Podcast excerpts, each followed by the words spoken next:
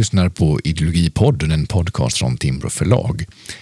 Hej och välkommen säger jag till eh, Anders Hansson som är dagens gäst i Ideologipodden. Välkommen. Tack så mycket. Eh, du är författare, översättare, driver ett eget förlag som heter Ad hoc förlag eh, och är intresserad av moralfilosofi, frågor om jämlikhet, rättvisa.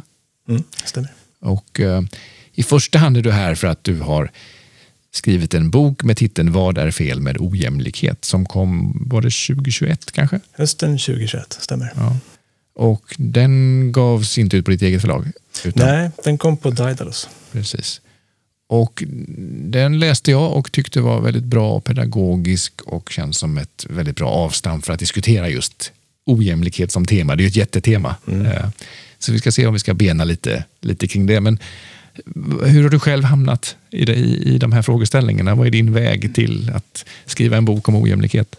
Just den här boken hade som, den började inte som, som den här boken, den började som något helt annat i princip. Den var, det var en, eh, jag minns inte arbetstiteln, men det var en bok som handlade om, eh, ett bokmanus om eh, ja, konflikten mellan partiska och opartiska skäl eller egenintresse och allmänintresse i största allmänhet. Och eh, hur, man ska, hur man på ett vettigt sätt ska kunna göra en avvägning mellan de skälen som jag har i olika situationer. Eh, och det är ganska abstrakt. Och då tänkte jag att då, måste man, då skulle jag vilja applicera det på, på, på viktiga, riktiga och viktiga frågor. Och jämlikhetsfrågan, eller ojämlikhetsproblemet var ett problem och det andra problemet var eh, klimatkrisen och hur vi ska förhålla oss till det.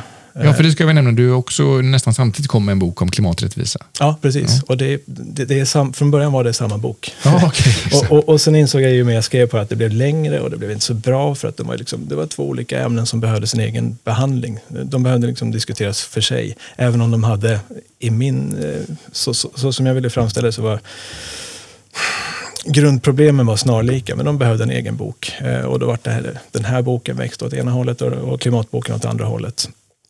Ehm, och sen ju mer jag skrev på den här, desto mindre handlade den om, om ojämlikhet som, som, bara som, eh, som begrepp. Från början så, så höll jag på och eh, grävde just jämlikhetsbegreppet, och hur man skulle förstå det och vad man ska vara jämlik i och, och vad som är fel med ojämlikhet och om det är fel, och på vilket sätt och, och sådär. Det, det, var, det, det, det, blev första kapitlet i den här boken och sen växte den åt andra håll och eh, skälet till det var att för att kunna svara på den här frågan, vad som är fel med ojämlikhet, så, så är det, det är liksom en del av ett större... Eh, svaret, har, svaret har att göra, hör hemma i en eh, större berättelse. Och det var, det var den som jag började skriva istället.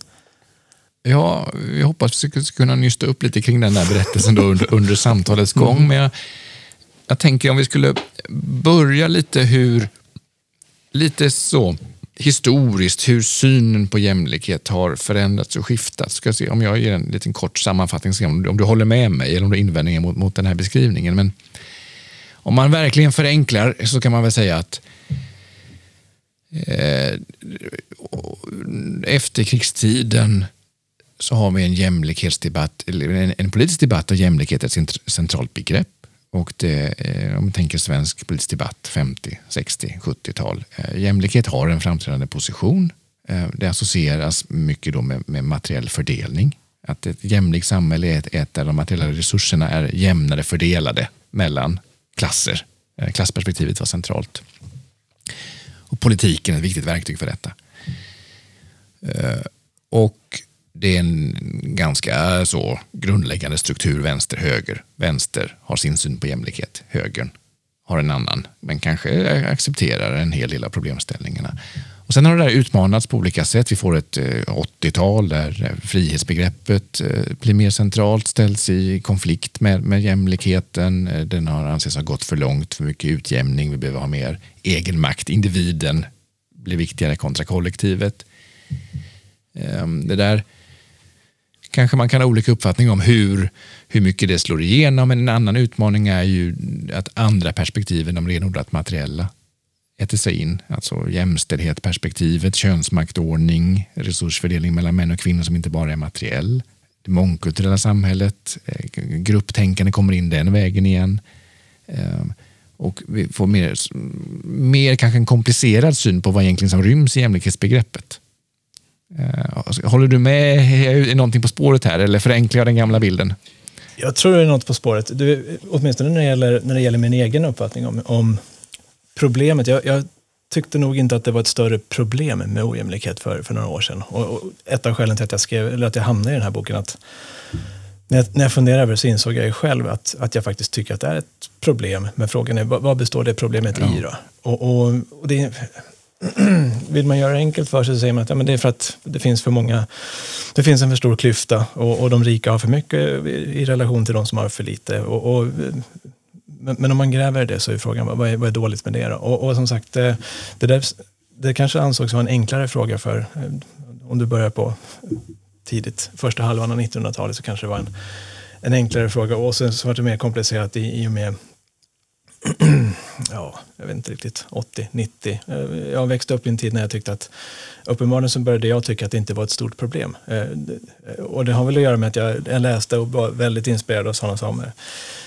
Johan Norberg som visade att med tydliga grafer att det blev bättre. Och mm. Då är inte ojämlikheten något större problem utan att folk har olika mycket det är väl en sak men folk har det faktiskt bättre totalt sett och de som har det dåligt har det bättre. Mm. Och det kunde jag väl köpa då. Eh, ända tills jag insåg att jag, fast, jag, fast jag tycker nog inte det helt och hållet. Det finns ett stort problem med det här och frågan är vad består det i då? Och det var ingenting som fanns riktigt i debatten. Eh, det kanske fanns och jag visste bara inte vad jag tyckte om det och ville gräva lite i det och förstå vad i och med att jag uppenbarligen tycker att det är någonting som, som skaver. Eh, och det är inte bara det är inte avundsjuka, det är någonting annat. Mm. Det är någonting som är, som är dåligt med det. Men frågan är på vilket sätt. Är det dåligt i sig eller är det dåligt är det dåligt, har det dåliga konsekvenser eller, eller någonting annat? Och, och, och fanns en ganska där jag befann mig så fanns det ingen vidare bra diskussion om det. Utan ville, eh, jag behövde gräva rätt i vad, vad, vad, den, vad den diskussionen kunde tänkas handla om och vad, vad jag stod där. Du vill egentligen förstå din egen motvilja Ja, Var, varför, varför reagerar jag så här? Varför tycker jag så här? Ja, och varför tyckte jag inte att det var ett problem förut? Och, och eh, vill, vill, vill, om, jag, om jag vill vara självkritisk så kunde jag nog tycka att det var ganska skönt att se grafer som visar att det blev bättre. Att ojämlikheten inte var något problem därför att ja, men då, då behövde jag inte bry mig så mycket om det. För det, det var ju totalt sett så fick ju färre, färre, det var färre som var fattiga uppenbarligen. Det kunde jag ju se där. Och det var, um, då var det ju enkelt, att om, det var så pass enkelt att om jag gör det väldigt förenklat, eh, om, om, om vi har fri handel och, och, och, och um, betalar mindre skatt så verkar det som att det blir bättre för de som har det sämst. Mm. Ja, men det är ju det är skönt, då kan vi väl ha det så. men, men, men, men eh, och Det är ju en argumentation som säkert många lyssnare av den här podden är ganska bekväma med eh, och tycker att det ligger mycket i och så. Men hur skulle mm. du bemöta den ståndpunkten då? Jag frågan om, om det finns, det finns ju flera sätt. Och, och, och, det var ju ett av skälen till att, att jag kan tycka att titeln på den här boken som jag skrivit inte är helt rätt. För, för, för det är någonting det är något mer grundläggande som man behöver fundera över när man tänker på jämlikhetsproblematiken. Eh, för det är mer av en rätt, rättvisefråga. Och, och eh, en av mina käpphästar, eller en, en, av de som jag återvänder till, är ju John Rawls jämt. Mm. Och som så många andra så hade jag en uppfattning om att Rawls, Rawls var en kontraktsetiker som tyckte att eh, ja, men det är samma tradition som Hobbes Locke och Rousseau, så det säger man ju alltid, och mm. att han ville göra den, eh, på, på, tillämpa den på en modern, ett modernt samhälle. Och ju mer jag läste Rawls så kunde jag tycka att det är något annat han säger där. Han har en, det finns en annan story som, som på något sätt kan förklara och sätt, um, ge kött åt den här invändningen som jag hade mot uh, mot, mot eh, ett, ett, resonemang där, där ojämlikhet inte skulle vara ett problem. Och, och utgångspunkten för Rawls är ju, han är, han är tydlig med det. Han säger, eh, vi ska, eh, jag måste vara tvungen att skriva ner den. I, i, i början på hans jättetjocka bok The Theory of Justice så säger han för, för, för att ge tankarna fäste, anta att samhället är en mer eller mindre självförsörjande sammanslutning av personer som eh, erkänner vissa, vissa uppföranderegler. Och sen säger han Anta dessutom att dessa regler beskriver ett samarbetssystem som utformats för att göra det bättre för de som deltar i det, i det, i det här mm. samarbetssystemet. Och det var en passage som jag eh, drog förbi och tyckte att det där var ju, när, när kommer vi till kontraktsdelen? När, när, ja. när kommer Rawls, det som är intressant? Och då har man missat Rawls, tror jag. Och då har man missat hans centrala tanke och den, den, den sortens eh, grunden för den egalitära liberala teori som han företräder. Mm. Att Frågan är hur vi, eh, han, han, vill backa så pass långt bak att vi, vi, står någonstans väldigt, i en väldigt abstrakt värld och vill fundera över vad, vad är rättvist? Hur skulle vi inrätta samhället rättvist om vi nu befann oss i om vi, för, om vi för det första tänkte oss att det var ett sånt där samarbetsprojekt och vi hade möjlighet att sätta villkoren för det. In, vi skulle inte sätta de villkoren att, eh, att folk levde i eh, fattigdom och misär på vissa ställen med rättfärdigandet att i längden blir det bra. I förläng, i, i, i fram, det, här kommer, det här kommer om några år, om några decennier eh, gynna alla. För de som befinner sig där, eh, på, på, på, på samhällets riktigt, på allra sämsta platser, skulle tycka att det var en dålig lösning för dem just nu. Det är inte, det är inte, en, eh, det är inte den formen av samarbete eh, som, som ett eh, anständigt och eh, ja, godtagbart samhälle skulle, det är inte så det skulle byggas. Och det, det, det är Rawls invändning. Och den är, den, är, den är så pass den är, den är övertygande och stark men den är också inte särskilt slagkraftig när man formulerar den. Man måste nästan fundera på den några varv extra och, och gärna sätta ner i textform. Eh, och det var det jag var tvungen att göra. Eh, men, men det är liksom den formen av invändning man måste rikta mot den här första tanken som jag var inne på. Men hur skulle du då bemöta ett, alltså, en annars vanligt synpunkt här är ju att lyfta fram då när Rawls säger att eh, ojämlikhet kan legitimeras om de som har det sämst får det bättre av den. Liksom en av sina principer. Hur, hur hänger det ihop med att han inte... Om man då tänker att det skulle, man skulle kunna empiriskt bevisa att en viss form av ojämlikhet då gynnar de som har det sämst. Är inte det kompatibelt med Rawls? Jo, och det är väl det han skulle säga. Då. Men, men, men, men frågan är om det skulle kräva väldigt mycket och, och det, det, det, märker man ju när man läser Rawls att, att det, det är en väldigt krävande teori eh, som, som, som, innan man ens kommer fram till de här, vad ska man säga, innan han, han har ju en differensprincip ja, som, som, som, som eh, säger någonting i stil med att eh, eh jämlik, som du precis sa, att eh, ojämlikhet är till, det, det, vi kan, det, det är godtagbart ifall det gynnar de sämst ställda. Eh, men, men ehm, innan man ens kommer dit så, så är han ju ute efter att man ska, förutsättningarna ska vara så pass fair, skäliga, ja. att, eh, att alla ska kunna leva den typen av liv och fatta de typen av beslut och ha den, form, den typen av eh, relation sinsemellan, mellan medborgare. Eh, att, att det är relationer av, av, av ja, där det inte finns någon dominans eller det inte mm. finns någon, någon opassande, opassande maktförhållande. Eh, men, men eh, däremot så, så, har han inget i sig emot att, eller han, han säger inte att det är något jämlikhets, eh, ojämlikheten i sig är inte ett problem. Och, och däremot så ska den rättfärdigas, det är det som är hela hans upplägg. Och han säger, jag tror man måste nästan, jag har satt en post-it-lapp i, i boken där jag har citerat honom så, och det är rätt, ett ganska rimligt eh, resonemang. Och först så är då, utgångspunkten är alltid, det måste man alltid tänka när det är Rawls, att han har det han diskuterar är det här samarbetssystemet mm. och villkoren för det. Det är alltid utgångspunkten. Och då blir frågan, vilka principer är, här är ett citat från, från, från honom, vilka principer är mest lämpliga för ett demokratiskt samhälle som inte bara bekänner sig till idén att medborgarna är fria och jämlika personer utan också tar idén på allvar och försöker förverkliga den i sina viktigaste institutioner. Och han har, ett, han har ett intuitivt svar som jag tycker nästan är hans bästa svar och som inte alls har att göra med, med, någon, med kontraktsteori eller något sånt. Utan då säger han att alla, är också ett citat, alla sociala värden, friheter och möjligheter, inkomster och förmöger, eh, förmögenheter ska fördelas jämlikt om inte en ojämlikhet, ojämlik fördelning är till allas fördel. Så där är han inne på precis den. Det, det, är inte, det är inte de här två principerna som är ganska invecklat, invecklat formulerade som man kommer in på sen, utan det är den intuitiva idén. Och hela hans teori, hela hans 600 sidor långa bok och de två påföljande böckerna handlar om att arbeta ut den här intuitiva idén. Att det finns ingen, vi, skulle inte godkänna, eller vi skulle inte inrätta det här samarbetssystemet med några inbyggda ojämlikheter utan vi skulle se till att det är jämlikt, eh, så vad det skulle betyda. Men att i den mån det uppstår ojämlikhet så måste vi kunna rättfärdiga det. Och ett skäl till att vi kan rättfärdiga det är att det skulle vara till allas fördel. Mm. Så det, det, är den tanken man måste ha med sig. Att han, tycker inte att det han skulle inte hävda att det är något fel i sig med ojämlikhet. Men, men, men om, vi, om vi tar på allvar att vi försöker formulera rimliga regler för vårt samarbete så hur skulle den hur, hur stor skulle jämlikhet, eller ojämlikheten kunna få vara och mm. vad skulle den kunna få bero på? Och det, det är också en sån här viktig sak. Den kan inte bero på, det, det kan inte vara några styrkeförhållanden som avgör det och, och, utan det måste vara någonting annat som rättfärdigar eventuell ojämlikhet.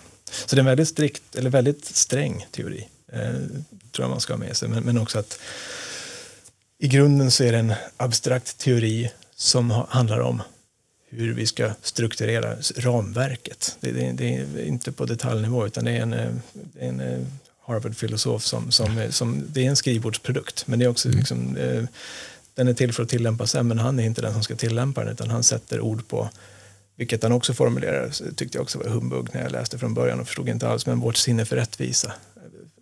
Ja, vad, vad är det? Varför, varför säger han så konstigt? För? Jag kan inte bara berätta vad det handlar om, men, men det är precis det han gör. Vi har, vi har en uppfattning om vad, vad som skulle kunna vara rättvist. Om vi, vore, om vi bara tog det här på allvar och verkligen hade ambitionen att försöka komma fram till en vettig eh, teori eller uppfattning om vad som, hur vi ska förhålla oss till varandra i ett samhälle så skulle vi, vi skulle bortse från styrkeförhållanden, vi skulle bortse från genetisk uppsättning och vi skulle bortse från ja, klass och om vi vore män eller kvinnor och så skulle vi bara se vad, och det är det han försöker illustrera. Mm. Men, men som sagt, det är, en, det är den typen av teori vi har att göra med.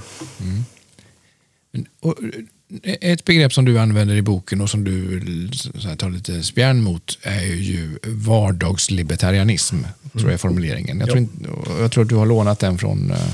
Ja, som så mycket annat. Det är snott från, I det här fallet så är det snott från eh, en bok av eh, jag heter Liam Murphy och Thomas Nagel som har skrivit en bok om beskattning, tror jag. Jag minns inte exakt, det var länge sedan jag läste men, men de kallar det för Everyday Libertarianism, tror jag. Ja. Jag bara snodde rakt av. Ja. Och då, då menar du att vardagslibertarismen är utbredd? Ja. Eh, det är någonting som eh, har en stark ställning i samhället. Att vi eh, till vardags går runt och har en syn på rättvisa som ligger närmare mm, så den libertarianska och längre ifrån den rålska. vad, vad, innebär den? Hur skulle du definiera den först? Ja, för att knyta an till det du var inne på förut, din historieberättelse eller eh, tillbakablick, den är ju, eh, jag tror att den blev, jag tror att den blev utbredd mer och mer mm. Eh, under, ja, men från 80, 80-talet och framåt. Och det finns ingen empiri för det här. Det här är bara, det, det är vad jag kallar, och, och allting utgår väl egentligen från, från hur jag själv upplever och har stått inför vissa frågor och tyckt att men här, är jag, här är jag typ libertarian, eller vad, vad är jag här? Och, och, vad är det för sorts begrepp jag har att göra med? Och vardagslibertarianismen är löst sammanhållen uppfattning om eh, allt ifrån eh, egendom och vad som vore skäliga eh, överföringar och mm. hur, hur, man, hur man blir ägare av någonting och, och vad det betyder att äga liksom, en pryl. Och, så, så, det är inte alls en rättvis uppfattning i, i någon strikt mening utan snarare att um, vi kan, vi, vi, kan tycka att det är ganska naturligt att vi, och, och inte alls konstigt att vi kan äga prylar. Mm. Och att det nästan är konstigt när någon kommer och säger att eh, vi har, så här, det, eh, det, är det som gör det lite svårt för, eh, för oss och eh, svårt att invända mot ett sånt här argument när han säger att beskattning är stöld. Eh, mm. Det är därför att vi är inställda på att han, han träffar rätt in, några intuitioner som vi tycker oss ha att, och de, de spelar han på och det är vår vardagslibertarianism. Men samtidigt är ju Nozick teori krävande eftersom eh, skatt är ju stöld och ingen har rätt att ta ifrån någon vad den äger så länge man själv har fått det från början på ett rättvist sätt. Mm. Eh, eh, den ursprungliga fördelningen här måste ju ha varit på rättmätig mm. grund. Alltså det, så det är egentligen inte ett försvar automatiskt för en existerande ojämlikhet. Utan idén om en ojämlikhet, att den kan vara rättvis beroende på hur den har uppstått.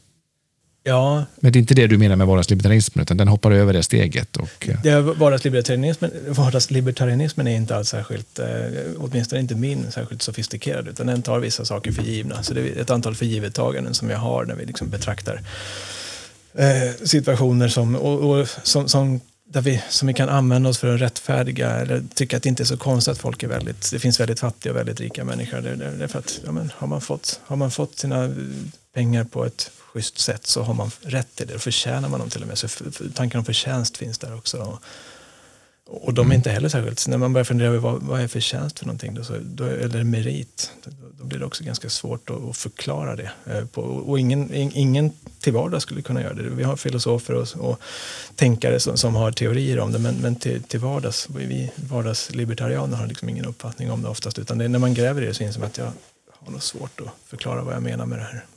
Men, men blir det inte lite obalans här om man ställer den osofistikerade vardagslibertarianismen mot eh, liksom komplicerade akademiska teorier. Ska man inte kontrastera det mot en vardagssocialism enligt vilken det är helt acceptabelt att hälften av det man tjänar går i skatt och man tycker inte det är något konstigt? Jo, men det, det, är, en bra, det är en bra poäng. Det det, handlar om, det, det är fråga om är att det är min vardagslibertarianism som, som jag ställer emot. Och mm. det, det är det här som har, som har gjort att jag har haft så svårt att själv förklara vad jag, vad jag tyckte. Så när jag, mm. när, när, när, jag, när jag satte mig för att bena ut det här så, så var det inte alls frågan om ojämlikhet som, som, som var så svår, utan frågan var vad är, jag, vad är utgångspunkten? Hur kommer det sig att jag har så svårt att, att liksom stå emot Nozick? För det har jag också. Jag har varit jättefascinerad av, av Nozicks argument och tyckte att här, här går, det här går inte att slå hål på. Eh, och sen så när man funderar på det så för det går kanske att slå hål på det därför att det är ganska, han har ganska det finns ingen vidare grund som han står på. Men däremot så har han väldigt finurliga invändningar mot, mot allt möjligt. Men det, det är givet att man godtar hans utgångspunkter som är svåra. Men som sagt, det, det är min vardagslibertarianism och hindren som jag hade för att kunna ha en vettig uppfattning om eh, vad som eventuellt är fel med ojämlikhet. Det är ju ingen eh, slump att vi sitter här 50 eh, år senare och pratar om Rawls och Nozick, för de gjorde ju insatser för den här diskussionen som visar sig hålla över tid. Mm. Att de formulerar argument som fortfarande känns relevanta att stöta och blöta och så. Men det har ju också tänkts nya tankar under de här 50 åren. Mm. Och någon som jag uppfattar att du är ganska förtjust i är Elisabeth Anderson. Ja, men det stämmer. Och du har översatt i alla fall en bok av henne här, va? Mm. Ja, Vad är poängen med jämlikhet, heter den. Exakt. Och det är en lång, en lång uppsats som hon har skrivit i en tidskrift som heter Ethics. Så, så den var så pass lång att det blir som en tunnare bok mm. på 110 sidor någonting. Och som dessutom är ganska... Hon är aktiv nu ska vi säga. Hon, hon är tillhör... aktiv nu i, och är kring 60-årsåldern. Mm. Jag professor i eh, Detroit-trakten här för mig. Michigan State kan det heta så. Um, hon är för övrigt, hon var ju student på Harvard och elev till Rawls. Mm. Så, äh, inte, hon är väldigt inspirerad av Rawls men, men inte alls, äh, de verkar liksom inte i samma, ja det beror på hur man ser det, de är amerikanska liberaler båda två. Men, men de, de, de, de, olika sätt att angripa, sig problemet, angripa problemet. Hon är ju en empiriker eh, och, och Rawls var en eh, abstrakt teoretiker. Som, och, och Eh, däremot så är det, eh, om man kan bortse från de skillnaderna som sättet att uttrycka sig och sättet att skriva och, och eh, så är det väldigt eh, lika typer av, av resonemang. Så här, slutsatsen är de snarlika, eh, skulle jag säga. att de, Även om det är svårt att veta exakt vad hur Andersons motsvarighet till Rawls eh, fylliga teori skulle se ut. Men, men, men, eh, tanken är, jag försökte formulera det på, på något vettigt sätt. Eh, den intuitiva frågan för både Rawls och, och, och Anderson är egentligen någonting i stil med, det finns varianter, men hur skulle jämlikar bete sig mot varandra? Eller hur skulle välvilligt inställda jämlikar välja att inrätta ett samarbetsprojekt som ska vara till allas fördel? Det är precis det som är mm. grundtanken för båda. Mm. Sen så, så är Rawls detaljerad och noggrann och går igenom varenda liten invändning och, och, och, formulerar ett, ett bygge av det där medan Anderson är yvig i, i den meningen att hon på första halvan av sin text så, så, så rasar hon mot andra egalitära tänkare som, som hon menar ja, tar sig an jämlikhetsfrågan på fel sätt. Och den andra halvan så formulerar hon en, en, en tanke om demokratisk egalitarism eh, som, som, där frågan är hur, hur, hur, skulle, hur skulle vi vilja att förutsättningarna var i ett samhälle där vi skulle kunna fungera som jämlikar, jämlika medborgare och fungera demokratiskt och kunna delta i liksom samhällslivet och, och vilka förutsättningar kräver det? Eh, och det är vad Rawls är ute efter också men som sagt de gör det på väldigt olika, olika sätt. Så, så, så, så Rawls, hade ju, Rawls har ju påverkat mängder av människor förstås. Eh, var tydligen en väldigt duktig lärare som, som, som fick, ja, han har ju haft en mängd framstående filosofer som sina elever. Men, men Anderson visar att även hans idéer kan liksom fortleva fast i en annan, eh, annan ja, vad ska man säga, en annan typ av text. Men det, det, är ju, det vi pratar om nu kan man ju skära på olika nivåer. Man kan ju då prata om jämlikheten som sådan och bristen på jämlikhet eh, och, och, och, diskutera allt annat lika vad det har för konsekvenser och, vad det har för, för, för bekymmer i sig och så. Men en annan diskussion är såklart om vad är en acceptabel politisk metod för att åtgärda detta? Man kan ju vara libertarian och kanske ändå se problem med ojämlikhet men vara mer rädd för politiken som ska, som ska hantera detta. Nu, nu har jag tappat eh, namnet på författaren. Det kom ju en tjock bok här om året eh, som heter The Great Leveler eh, av eh, Shadel. Vad heter den? Eh, som ju är liksom en ekonomhistorisk exposé över, men tittar man liksom 2000 år, vad är det som har orsakat förändringar? Alltså, i, väldigt förenklat är väl slutsatsen att i tider av fred och stabilitet, då växer ojämlikheten. Ekonomier växer och det fördelas ojämlikt. Och sen så händer digerdöden eller folkmord eller katastrofer. Och då blir samhällena också mer jämlika för resurserna försvinner och det lilla som finns kvar blir mer jämnt mm. fördelat. Och, och, och, sen ska man göra politik av det där, så att ja, det kan vara eftersträvansvärt att jämna ut, men de historiska erfarenheterna av vad som har krävts för att skapa mer jämlika samhällen har inte varit så attraktivt. Nej, Nej och det, det låter ju som en, och bara titeln låter som, en, som ett välkänt exempel som heter leveling down-exemplet. Ehm, eller ehm, problemet kanske, eh, leveling down i alla fall. att som egalitär tänkare så, så, måste man ha en tanke, eh, ens teori måste kunna förklara varför det inte är attraktivt att, att sänka alla till en viss nivå, till en jämlik nivå, eh, hellre än att tillåta ojämlikhet och att man är på den högre nivå då.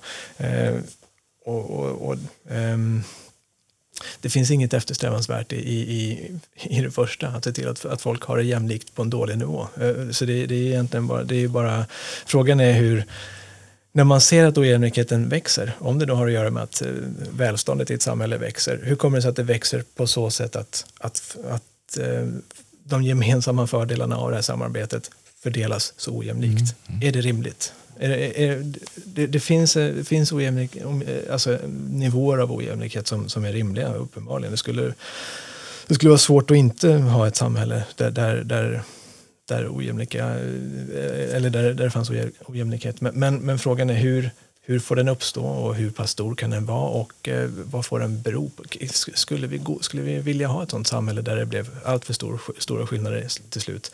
Och, och, de här tänkarna som jag tar upp i boken, flera stycken, men framförallt då Rawls och Anderson och nu är jag inne på Gerald Cohen ganska mycket här och han är ju inte alls någon liberal, det är en socialistisk tänkare ganska mm. rakt igenom. Men han har eh, den här tanken om samarbets, frågan om samarbetet är, är, finns ju hos honom också. Eh, sen är jag en stark kritiker av Rawls och liberaler för han tycker att de går inte tillräckligt långt. Mm. Det går längre. Det finns ingen anledning att, att, att nöja oss med att ha eh, jämlikhet när vi skulle kunna, eller ojämlikhet när vi kan faktiskt se till att det blir helt jämlikt. Eh, ja. Men, men, eh, men han, han, har ganska bra invändningar men, men som, man då, som jag tror att Rawls skulle kunna och, och andra liberaler kan eh, parera. Men, men som sagt, i, i slutändan handlar det om att i och med att det är vi som får, vi, vi, vi, har ju möjlighet att inrätta vårt samhälle så som vi vill, eh, kollektivt. Eh, det är ett svårt problem bara det att få till det. Men, men, men det är inte så att det är naturgivet att det måste vara så att ja, nu, nu växte ojämlikheten på det här viset och det, det får vara så. Då. Det, det är vi som har inrättat det på det sättet, att det faktiskt fördelades på det sättet. Är det fortfarande så att det är den materiella fördelningen som är helt central i jämlikhetsdiskussionerna? Eller? Nej, det tycker, jag tycker den, är, den är ganska sekundär. Okay. Mm. Alltså, så hur skulle du formulera? Liksom? Ja, det, det, det, det centrala för, för, för, som jag försöker lyfta fram det är ju Fördelningen är ju viktig, ja, men det, det, det, poängen, poängen är ju att vi ska ha någon form av eh, återigen, den, den intuitiva frågan. Mm. Hur skulle välvilligt inställa jämlika välja att inrätta samarbetsprojektet? Ja.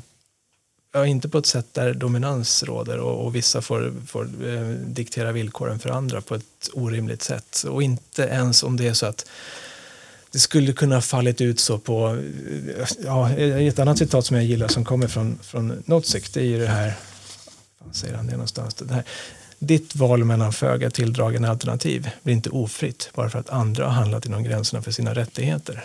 Så att ja, då tycker han att det skulle kunna rättfärdiga ganska stor eh, ojämlikhet och till och med i, i hans eh, resonemang att man har försatt sig själv i ett slaveri. Eh, det skulle, Anderson tar upp det och, och säger att ja, men det, så kan man resonera men det skulle inte, det, enligt min teori är inte det okej. Okay, för det är den formen av dom, dominansförhållanden är inte, vi kan liksom inte inrätta samhället där, där den varianten finns utan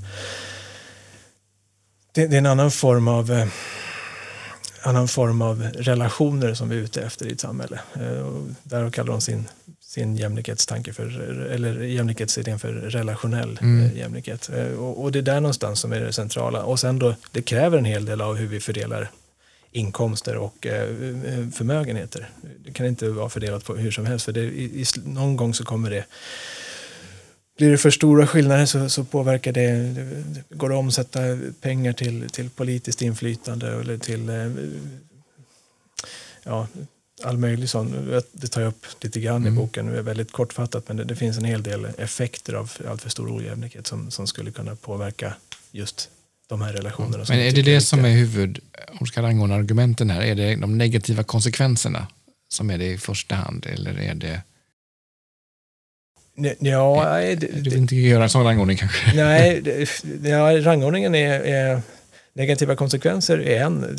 Det, finns, det, finns, så här, det finns ju flera, flera anledningar till att, att invända mot ojämlikhet. Eh, dels att det skulle kunna ha dåliga konsekvenser för de som faktiskt är, som eh, Ja, och, då ska man dessutom säga att det har dåliga konsekvenser för, återigen, karaktären på, sam, på, på, samarbetet och på karaktären mellan relationerna som vi försöker ha i ett samhälle. Eh, så, så, jag vet inte om man kan, kan eh, eh, rangordna invändningarna mot ojämlikhet utan det är snarare mm. att man ska se dem som, det finns det finns, det finns en mängd olika invändningar mot ojämlikhet och de, de väger tungt i olika sammanhang. Mm. Men, men eh, kärnan är att eh, vi är ute efter en typ av samhälle där vi, där vi förmås leva på ett visst sätt.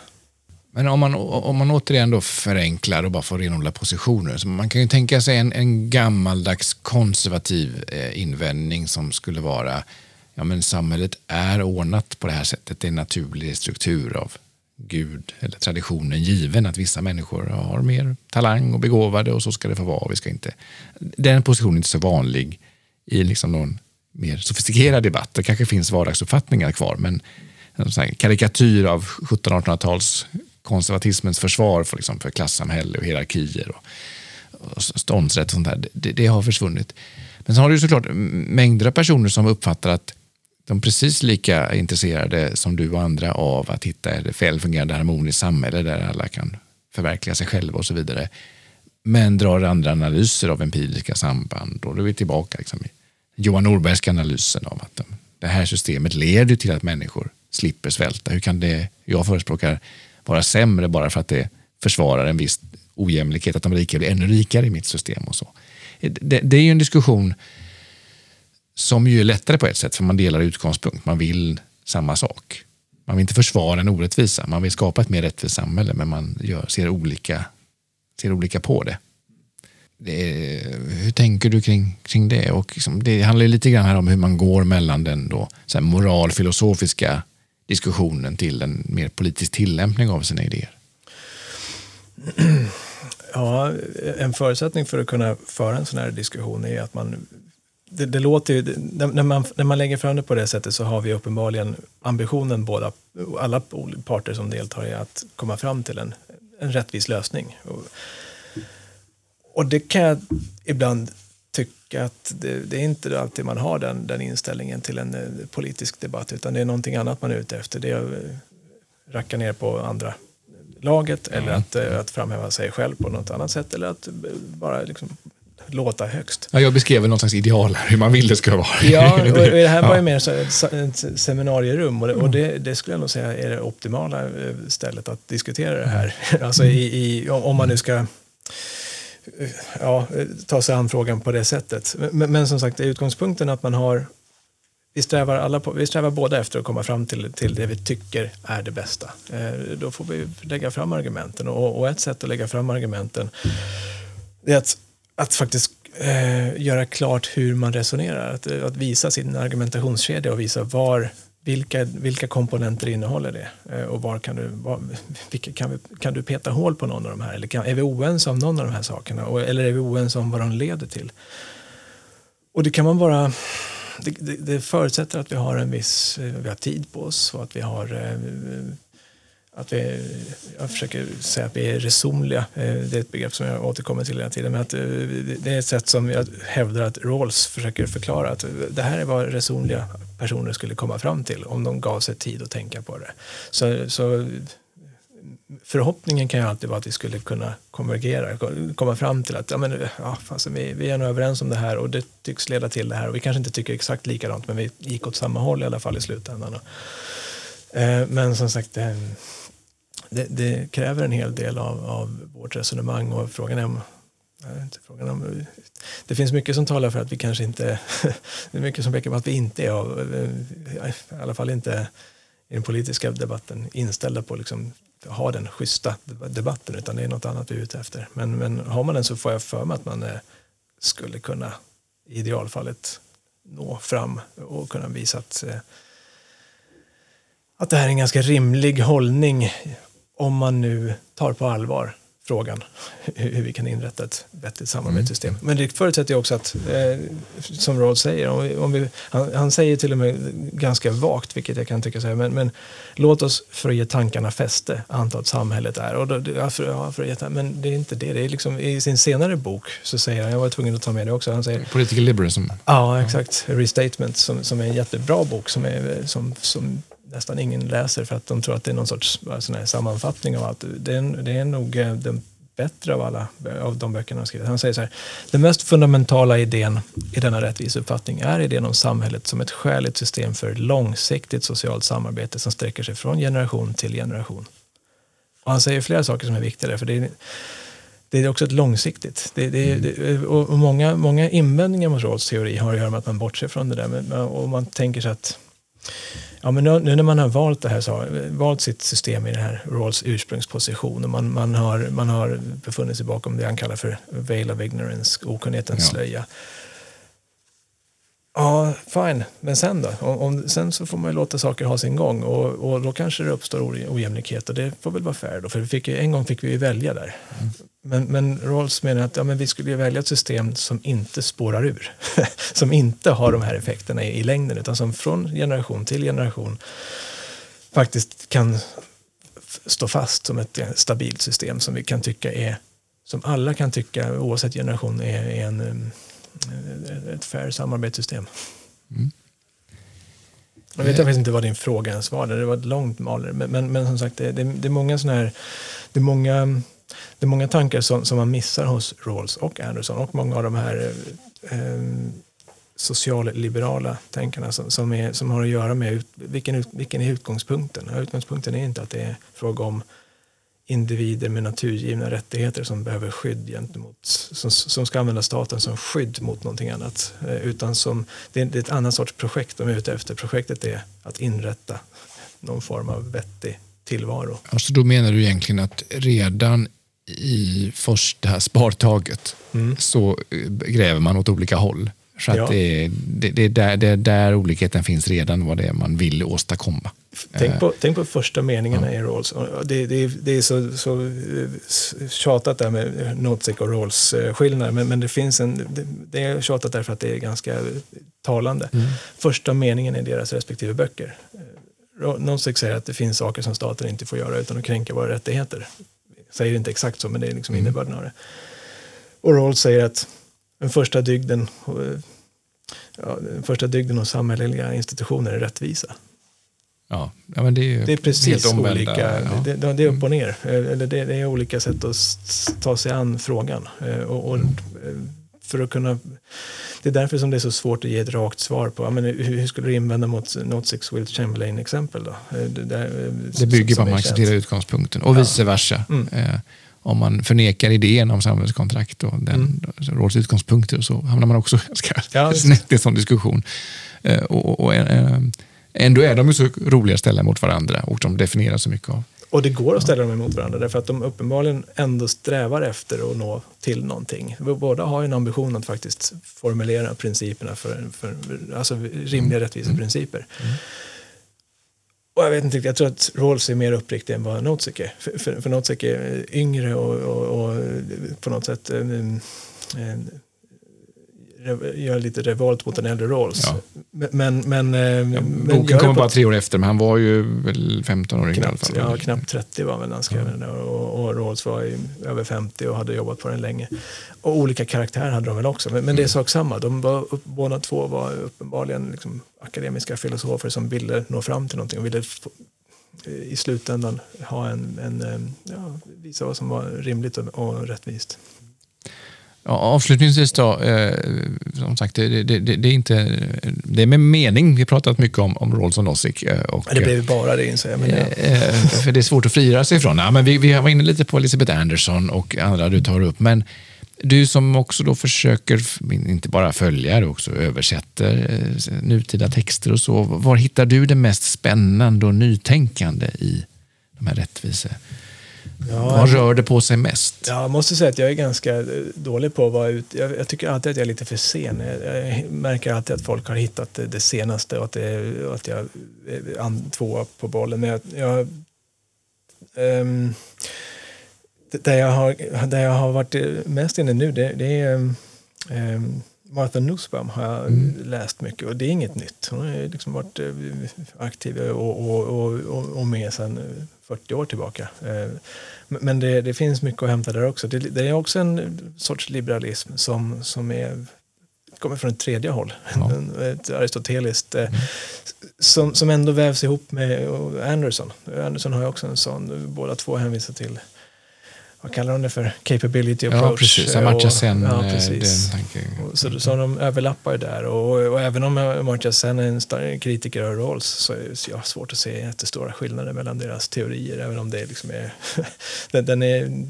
Det är klart att det, det är klart att de är olika, men de är om, om, man inte gräver i det för mycket så de, de vill ju ungefär samma sak där också. Så det, men det, det, det var inte svar på din fråga för det är inget nytt men det, det är där jag har, det där jag har eh, jag har tittat på, hållit på med en av hennes texter nyligen.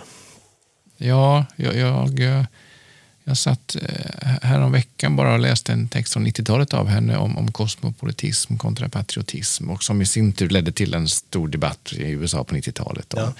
Där hon argumenterar för att vi, alltså, konkret i, i skolan, i utbildningen, så, så, måste vi ha ett, mer av ett kosmopolitiskt perspektiv. Eh, och det var ju kul att läsa för det känns ju nästan exotiskt 30 år senare mm. nu knappt i, i liksom en debatt som är väldigt mycket mer nationell och fokus på som nationalstat som helt legitim. Så det är lite uppfriskande ibland att dyka ner i gamla debatter ja, och se. Det, det, är inte, det räcker med att man går tillbaka några år. Det, även, jag tänker sådana som Torbjörn Tännsjö som publicerade en bok som hette som handlade om eh, global eh, demokrati för inte så länge sedan. Den är svårt att se att det skulle vara tankarna gäller ju fortfarande men det, det, vi är inte däråt. Det pekar åt ett annat håll. Men, men, men eh, som sagt, det är också en 90-talstext av Nussbaum som jag har pysslat med nu och det, det finns mycket att hämta där men det, det, jag, lever alltid några, något decennium bakåt märker jag när, Ja, men det, kanske, det kanske är minst det som krävs. Mm. Eh, hördu, tack så jättemycket Anders för att du tog dig tid att komma hit och prata om din bok som alltså, ja, flera böcker, men framförallt boken Vad är fel med ojämlikhet? Vi har ju varit inne på flera ämnen som har berörts tidigare i poddavsnitt. Vi har haft ett avsnitt om Robert Nozick vill jag minnas. Vi har haft ett om meritokrati som inte var så länge sedan. De och andra avsnitt kan ni lyssna på eh, om ni bläddrar bakåt i listan över avsnitt var ni nu lyssnar på den här podden. Eh, jag heter Andreas Johansson Heinö. Tack så jättemycket för att ni har lyssnat och vi hörs igen om en vecka.